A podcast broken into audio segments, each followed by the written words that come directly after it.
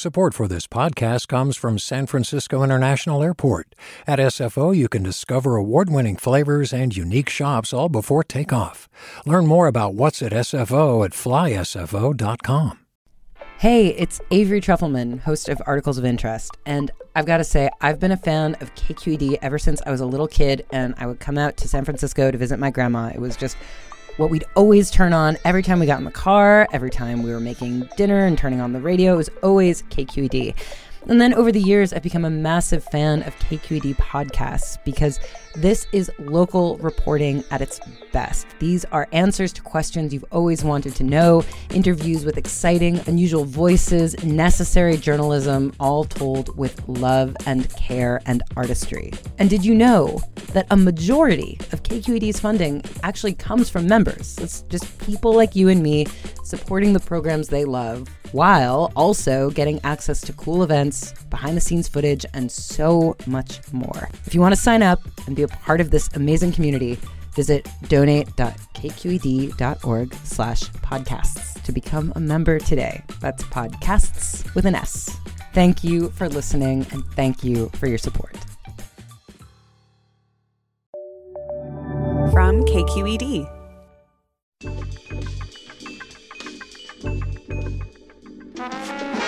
Hey, hey there, everyone. From KQED Public Radio, this is Political Breakdown. I'm Marisa Lagos. And I am Scott Shafer. And tonight on The Breakdown, we sit down with a congressman from Los Angeles who's made it his personal mission to haunt President Trump on Twitter and has become a social media sensation in the process. As evidenced by if you're tagged by him on Twitter, you're going to get a lot of responses. The otherwise relatively mild mannered Congressman Ted Lieu is here with us in studio to talk about Twitter and Trump and other T words, probably. But First, Scott, let's talk about our own state capital, where it's uh, been a busy week, and a session. Yeah, there's been some deals cut in the last week or so around charter schools and rent control. But this week, the blowup is over something that seems to have widespread support, at least among Democrats, uh, and that is vac- the vaccine bill that has now passed both houses. It's on its way to the governor, who seems to now want some amendments. Uh, and that has a lot of people up there scratching their heads like, why now? Why, why didn't Right. we hear about this sooner? So maybe we should back up and explain what this is. So a couple years ago, the state passed this law requiring uh, school-age children to get vaccinated or giving some leeway for medical exemptions. There's a sense that those have been abused. That there are some places where there's very high rates of people opting out, likely not because they medically need that exemption. Uh, this bill is sort of aimed at tightening that, cracking down on doctors who issue too many of these.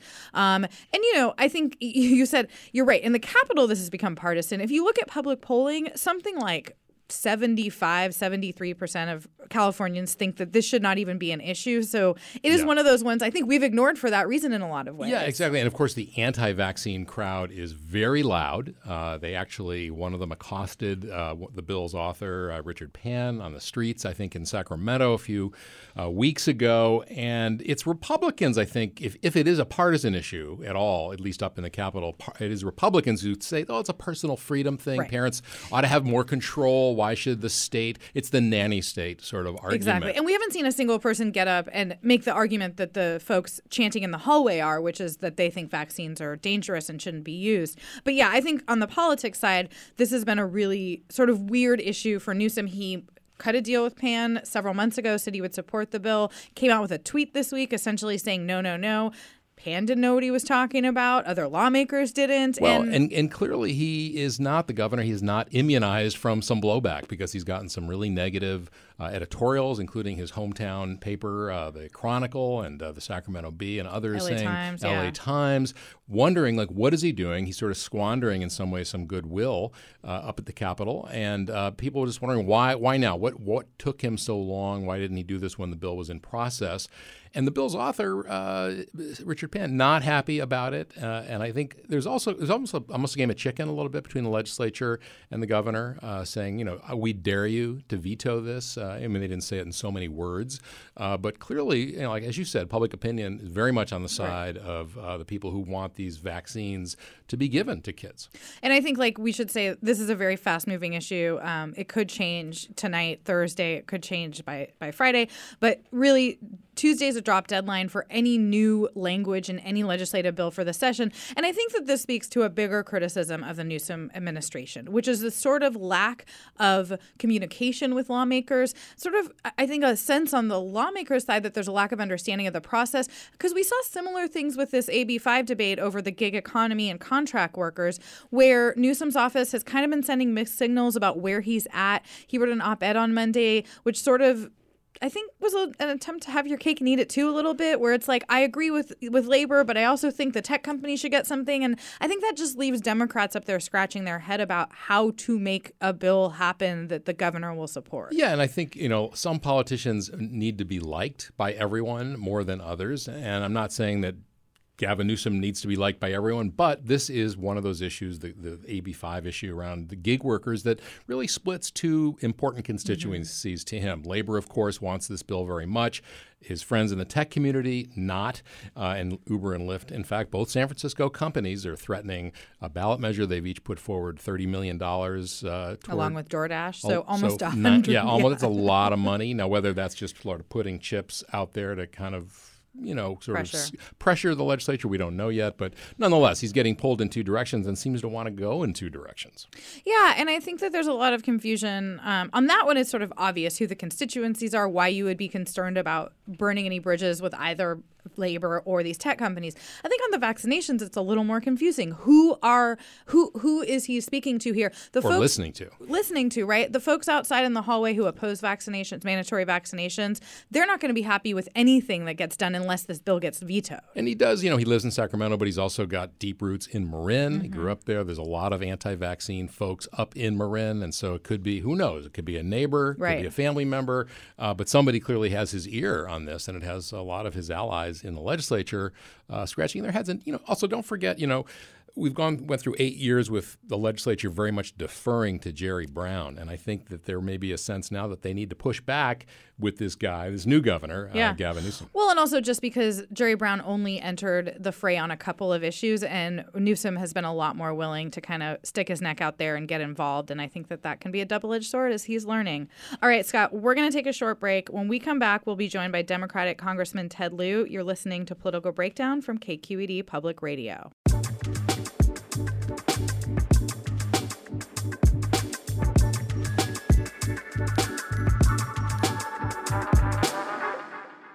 Do you love learning about the San Francisco Bay Area? Its history, its people, its unique blend of cultures? Then you should check out the Bay Curious book. I'm Katrina Schwartz, editor and producer on the Bay Curious podcast, and I'm here to let you know that for the month of May, we've worked out a sweet deal for KQED podcast listeners. Right now, you can get the Bay Curious ebook for $1.99. That's right, $1.99. Just search for Bay Curious wherever you get your ebooks or find a link in our show notes.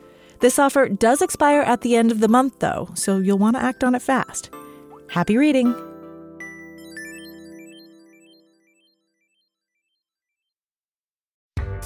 Hi there, I'm Randa Fattah from Throughline. If you're listening to this podcast, you know that KQED produces exceptional storytelling that keeps you informed, inspired, and entertained. Their podcasts cover issues from your neighborhood to the entire country and everything in between. Support this work today. You can help us continue to bring quality podcasts to your ears. Just head to donate.kqed.org slash podcast. That's donate.kqed.org slash podcast. Welcome back to Political Breakdown. I'm Marisa Lagos here with Scott Shafer, and we are so happy to be joined by a California congressman who is perhaps Donald, Donald Trump's biggest nemesis in the Twitter sphere, Los Angeles Democrat Ted Lieu. Welcome to the Breakdown. Uh, thank you, Marisa. Uh, great to have you here. Thanks for coming in. Thank you, Scott. so we'll get to Twitter and, and, Trump eventually, but we want to talk a little bit about your life. Um, you've been in Congress, what, uh, five years now? Correct. My third term, fifth year. Cool. Um, but before all of that, you were actually born in Taiwan. Um, I wonder, uh, do you know, like off the top of your head, how many people in Congress were born in another country? Are you? Is it a pretty small club? It is a pretty small uh, number of people. I am the only member of Congress that uh, was born in Taiwan. And when my parents looked at a map of America, they said, "We're going to Cleveland." Was, that, a dark, like was that a dartboard situation? yeah. like, how did that happen? I grew up in Buffalo, which is right. the other end of the lake. Ah, but, but right. You know, yeah, my why, parents were why already Ohio? there. Uh, uh, we had family there from Okay. before, and so you see this interesting pattern of immigration across America where different folks go to different areas because they had relatives before them go there. Right. Or often like there's a big, you know, population of like my family is Armenian. They ended up in Fresno. Right. Like, right. Yes. So it's just And- like w- someplace. We, I mean, go if you're looking at a map, it's like Was there much of an Asian American community or Asian immigrant community in Cleveland? none. None at all. Uh, now, Besides the as three people you know, knew. as I got to my teenage years, uh, you started to have some more folks come. Now, what was it like being, you know, one of the few? So going through elementary school, I was the only Chinese American, and you know, f- folks would every now and then say things that made me feel excluded. They would call me chink. Uh, they would, um, you know, use the word yellow. Uh, they sometimes would do things like throwing eggs at our house. Really? Nothing overtly physically violent to me or but still my parents. threatening and upsetting. I'm sure. Yes, it was uh, you think that had a, did that have an impact on you in some way that you carry with you today? I can't imagine it wouldn't, but in terms of the way you look at the world and look at, I mean, immigration right now is such a huge issue, for example. Uh, it did until I got to college, and then I realized, oh, um, it's pretty diverse here. Uh, and actually, growing up, I thought everyone was Catholic. I was in a uh, Polish, Italian, Irish neighborhood, and my neighbors were very nice. They would bring over, you know, kielbasa for Christmas, and uh, the block was a very nice block. Um, but when you sort of got out of that and went to school and interact with other kids, some of them were pretty mean. Kids are mean. I mean, seriously. So you guys, you came when you were three years old. I mean, do you remember Taiwan at all? Uh, no, o- only because I've gone back, back, later, okay. but not when I was that young. So your parents come. Um, they they sold antiques and other flea market finds, right? To start, I mean, you guys, you were pretty. Uh, Yeah, so I don't know my, if you were my, poor, my but- dad came first, and he started out uh, as a dishwasher uh, Okay. at various restaurants. Uh, and then a little bit later, my mom and I came, and my parents would go to flea markets and sell gifts and jewelry to make ends meet. Uh, over many years, they were able to open one gift store in a shopping center, and then they saved their money, worked seven days a week, opened one gift and jewelry store in the shopping mall. And then my brother and I would watch that store because they didn't have to pay us. Uh, and eventually they expanded over six stores. So in my mind, they achieved the American dream. They went from being poor to a home and gave my brother and I an amazing education. And it's one reason I'm in politics. There's sort of this stereotype of, you know, the tiger mom. Uh, Where the mother, Asian American mom, uh, pushes the kids to study piano or violin, and you know go toward math and engineering. And that's you know, was your mom like that at all? my parents had absurdly high expectations, but they were nice about it. so it's not like they would ground me or anything like that. But it was uh, sort of embarrassing. I remember you'd have the school, you know, these school open houses or whatever it was, where they would meet the teacher. Maybe it wasn't an open house; it was something later in the year. And I get, I had an A minus in some course, and they were Uh-oh. like, you know, They were super grilling the teacher like, why I got an A minus instead of an A. And I was totally embarrassed. So the teacher, that's interesting. My dad would do that too, but just to me. Ah, Um, so, I mean, I think that's not unusual uh, for immigrant kids to end up working at the family business and sort of having to like study behind the counter and do things like that. Uh, what do you feel like? Uh, Did that impact? I don't know your ability to be social in high school. Did it did it give you a certain work ethic that maybe you wouldn't have had otherwise? That's a very interesting question. Uh, s- so, a large part of my childhood growing up, uh, along with my brothers, we would sell items at this store and try to convince customers to buy various gifts and pieces of jewelry. Uh, and so I got to interact with a lot of different people. What was your line like? Did you have a you know how, what was your go-to pitch? Um, it's real Jade. so, uh, Was it? it was actually, but there's different there's different qualities of, of jade. so But yeah, that that I mean, I assume that that kind of yeah instills in you a sense of responsibility that you might not have had if you weren't given that responsibility. Yes, I also uh, operated the cash register, um, so uh, learned to deal with money very early on. But also just dealing with all sorts of different kinds of people because you're interacting with people Right. all the time at the store. So you went to, I think, uh, Stanford undergrad, computer science, and then you went to law school at uh, Georgetown, and then you decided to join the Air Force. Uh, talk about that. What, what was it uh, that uh, you know? yeah, was that like always the plan? Yeah. So at some point around high school, I sort of came to the conclusion uh, that my parents had achieved the American dream, and this is one of the few places in the world where stories like ours get replicated across generations all over the United States, and it's an exceptional country, and I wanted to uh, help serve the country, and I also wanted to travel, and I did Air Force ROTC. I was uh, commissioned uh, uh, at Stanford at the time. They had banned ROTC, so we would go to San Jose State to do our uh, ROTC drilling. I remember that. I was. Yep. I'm a couple years younger than you, but I remember that debate. Yeah. How did it go over in your family for you to join the military? Yeah, they really didn't understand that. Really. Um, and uh, so the way ROTC worked at that time um, is that uh, you could do one year completely tuition free. They would pay for your tuition, and then you could leave after a year, which some of my uh, colleagues did. Uh, I decided to stay. My parents really didn't understand that. Um, Because why? They thought it was like uh, they just didn't see uh, their son being in the U.S. military. But after it happened, they were proud of that fact. Yeah, and you, you know, there's sort of this. Um, I don't know. It's, a, it's, a, it's another stereotype about a- Asian Americans and Asians generally that you know there's this, an expression like the nail that sticks up gets smashed down. Uh, in other words, like don't stand out too much. You kind of you want to kind of get along. And is was that part of? I mean, right now, like just fast forwarding to Right. today, you're you're that nail is sticking way up. You know, you're you're getting a lot of attention on Twitter going after President Trump. I mean, so was that part of your sort of you know ethos growing up, and when did it change? Uh, so thank you for that question. I did not set out to resist this president. Uh, in 2016, after the elections, I issued a public statement that went something like this: uh, I believe America is an exceptional country. Uh, that's one reason I serve in active duty. One of the things that makes America great is our peaceful transfer of power. Donald Trump won the Electoral College. We should give him a chance to govern. Then a few months later, I concluded I was wrong. That we shouldn't give him a chance. and it, it wasn't because we disagreed on policy issues. I disagree with some of my own Democratic colleagues on different policy issues. It's because Trump was systematically attacking the institutions of our democracy, uh, their judiciary, their free press. He was stifling internal dissent. And then he was lying at a rate I've never seen another human being lie. And when that happens, my view is that it makes the American people have a hard time telling what is true and what is false. And that's a first step towards authoritarianism. And that's why I decided I'm going to uh, resist him. If he's going to do 37 crazy things a month, I'm going to try to annotate all 37 crazy things. Do you feel like? I mean, I don't know if your family was political at all, um, but you are, as our listeners can probably tell, a fairly sort of mild mannered person in a lot of ways. I think there's a lot of people that were surprised, having watched your political career first in city council, legislature in California, that you've become this person who's really, you know, speaking back to Trump. I just wonder, like, how do you see that?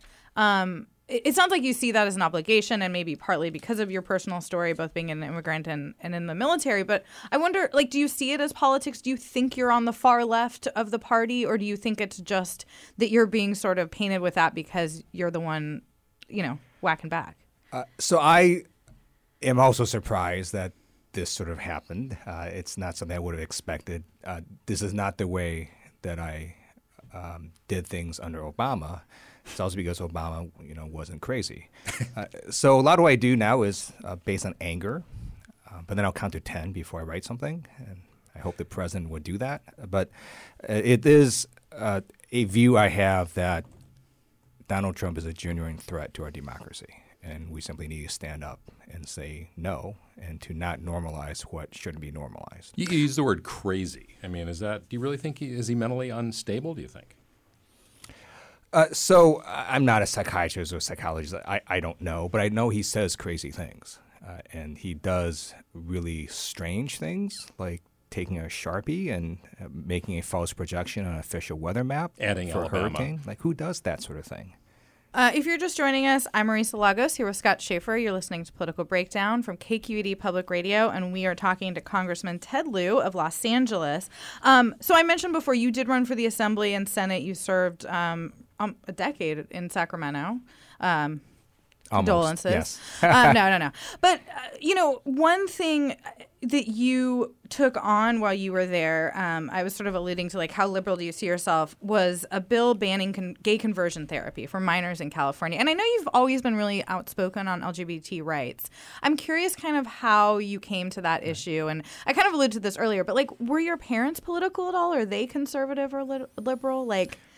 My parents were not political at all. They were just trying to survive. Yeah. Uh, and I um, sort of, I think, got a lot of this through high school and college. Uh, so uh, growing up, we really didn't talk a lot about politics. Okay. We were just trying to make ends meet. Uh, so in terms of uh, the gay conversion therapy bill, uh, it was the first law in the nation uh, to ban gay conversion therapy uh, for minors. Uh, I have in Congress now introduce legislation every term to ban it across the nation and every state, uh, including for uh, all adults as well. Well, and one recently one of the founders came out as gay, which is you know hurts the brand even more. Uh, yes, that would hurt their brand. and one of the reasons we did this is a lot of parents are well meaning. Uh, they may not know that this therapy is a fraud, that there is no scientific basis behind it, and that in some cases it hurts the patients. It's caused some patients to become suicidal, to become very depressed. And just to get the information out there that, hey, what these conversion therapists are selling you uh, is false and fraudulent and could hurt your child. It, is this something that came from your district? I mean, I know um, you. you Ah, represent their one. idea for it, right. So Yeah. I was just flipping channels at home uh, one day, and uh, there was a documentary on CNN. It was about the Sissy Boy experiments. Uh, Anderson Cooper did that documentary. And uh, it was a series of experiments at UCLA uh, in my district where they would do these crazy things to these kids. They would bring them in, and if they were, you know, exhibit um, sissy-like tendencies, like playing with girls' toys, the parents were told to ignore them and be mean to them. If they did macho things, the parents were told to be nice to the kids, and they did all sorts of other completely bizarre things to these kids. And then one day, uh, this was they- a UCLA This study. was UCLA. Uh, this Wow. was uh, before people were enlightened. And then they held up a person saying, "Hey, we basically fixed this kid. Uh, he is um, normal." And then uh, later on, he committed suicide. And I thought, "Wow, this is an evil practice." So when I got to legislature, uh, an organization came to me and said, "You know, there are these conversion therapists trying to get credits for uh, medical uh, medical credits for teaching this. We should stop that." And so I looked at it and said, "I agree with you." And then I said, why don't we just ban the whole thing? And so we set out to ban the whole thing, and we were able to, to get it through. You know, the, you, there are a number of LGBT members of the legislature who you might think you know would be logical people to promote a bill like that. Do, are, do you have anybody in your family who's LGBT? I mean, did you have any personal experience? No, it was actually based on anger uh, when I saw what these folks were doing. And That's the second time he said that today. I don't want to feel like I, I sound like an angry person. No, We don't want to trip. you You don't don't. want to trip that But, I think, but, but actually, I think that that speaks to something, which is that, like you seem to be motivated by emotion. That like, like when you see something you don't like, you want to call it out. Um, I wonder at that point when you saw that documentary too. I know you have young kids. I mean, did that play into it too?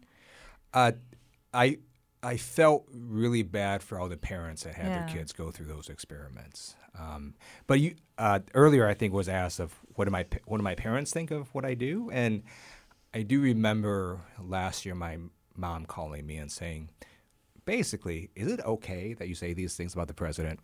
Uh, and so my parents, right, did come from uh, uh, countries in Asia, and, and so you have various countries in Asia where you cannot say these things, Right. right?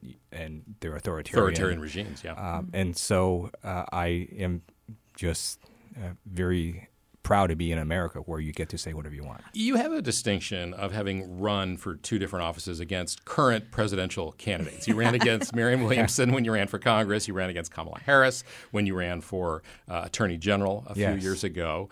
Um, you know, what, what do you make now that you know now that you've had that experience? I mean, you probably never imagined Marianne Williamson would be running for president. Kamala Harris, maybe you did, but you know, looking at those, how that's all unfolding. I know you endorsed Kamala Harris really early when she announced Right. that she was running, but you know, what are your thoughts about? So this thing? is where I learned about uh, running against Kamala Harris, which is don't run against Kamala Harris.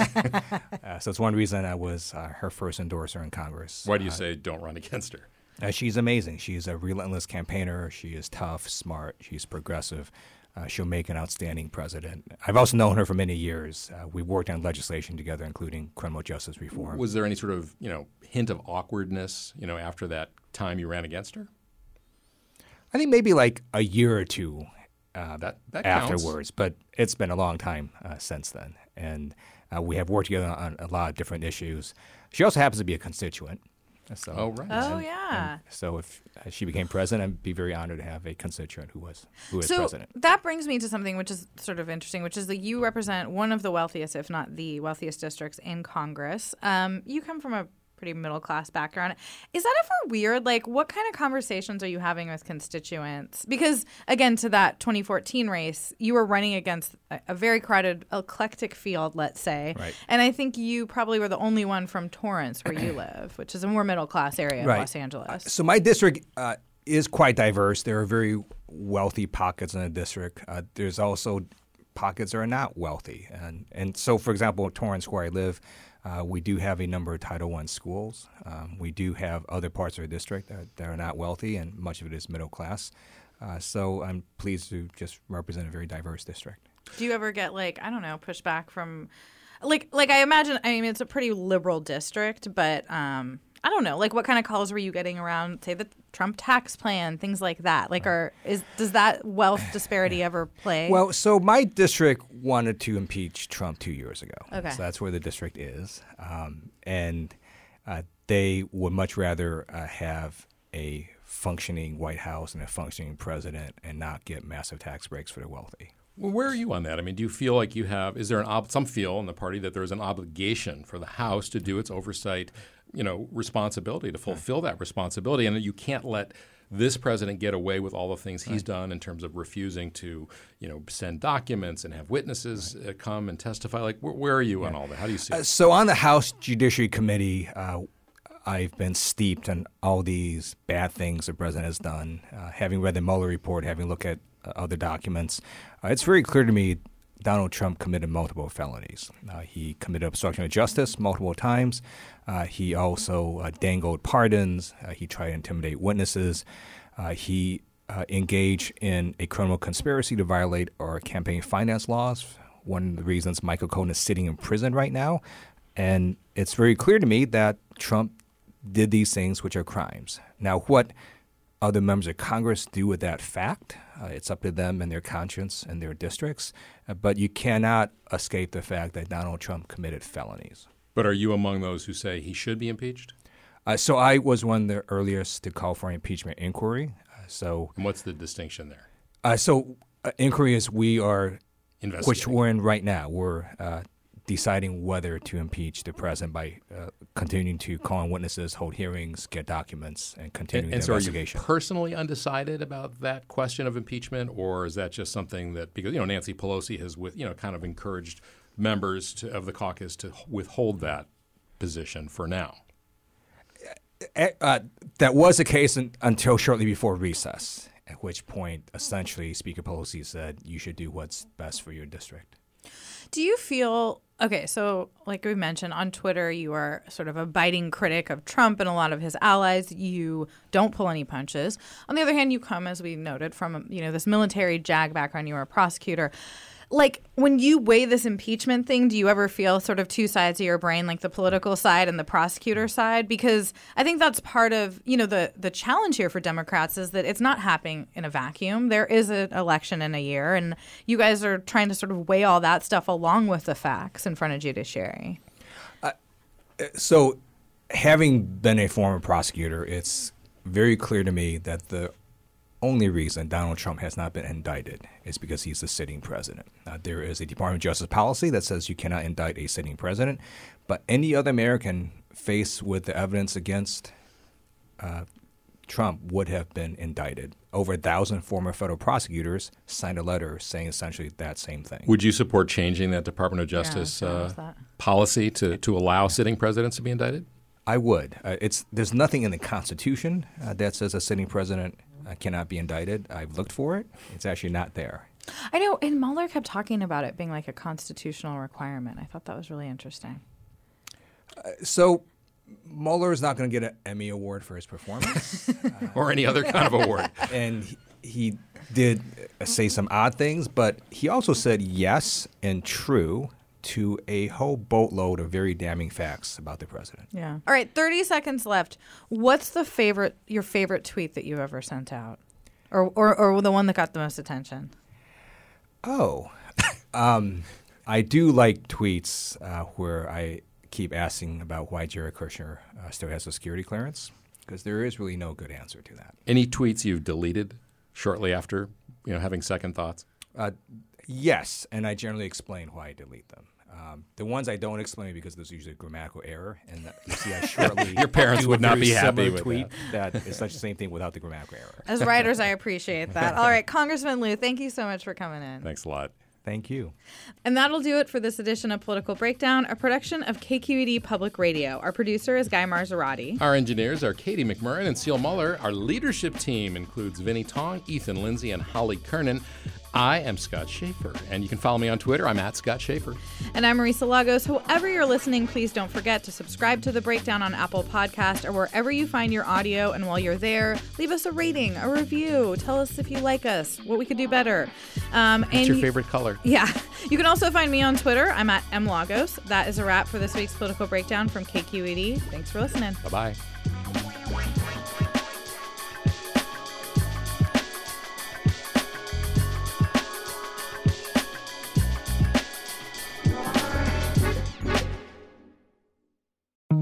I'm Sasha Khokha, host of the California Report magazine. Every week, we bring you stories about what connects us in the giant, diverse Golden State. Because what happens in California changes the world. I love this place. We were once seen as like the place to be, California.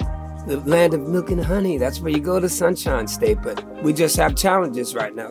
KQED's California Report magazine. New episodes drop every Friday, wherever you get your podcasts.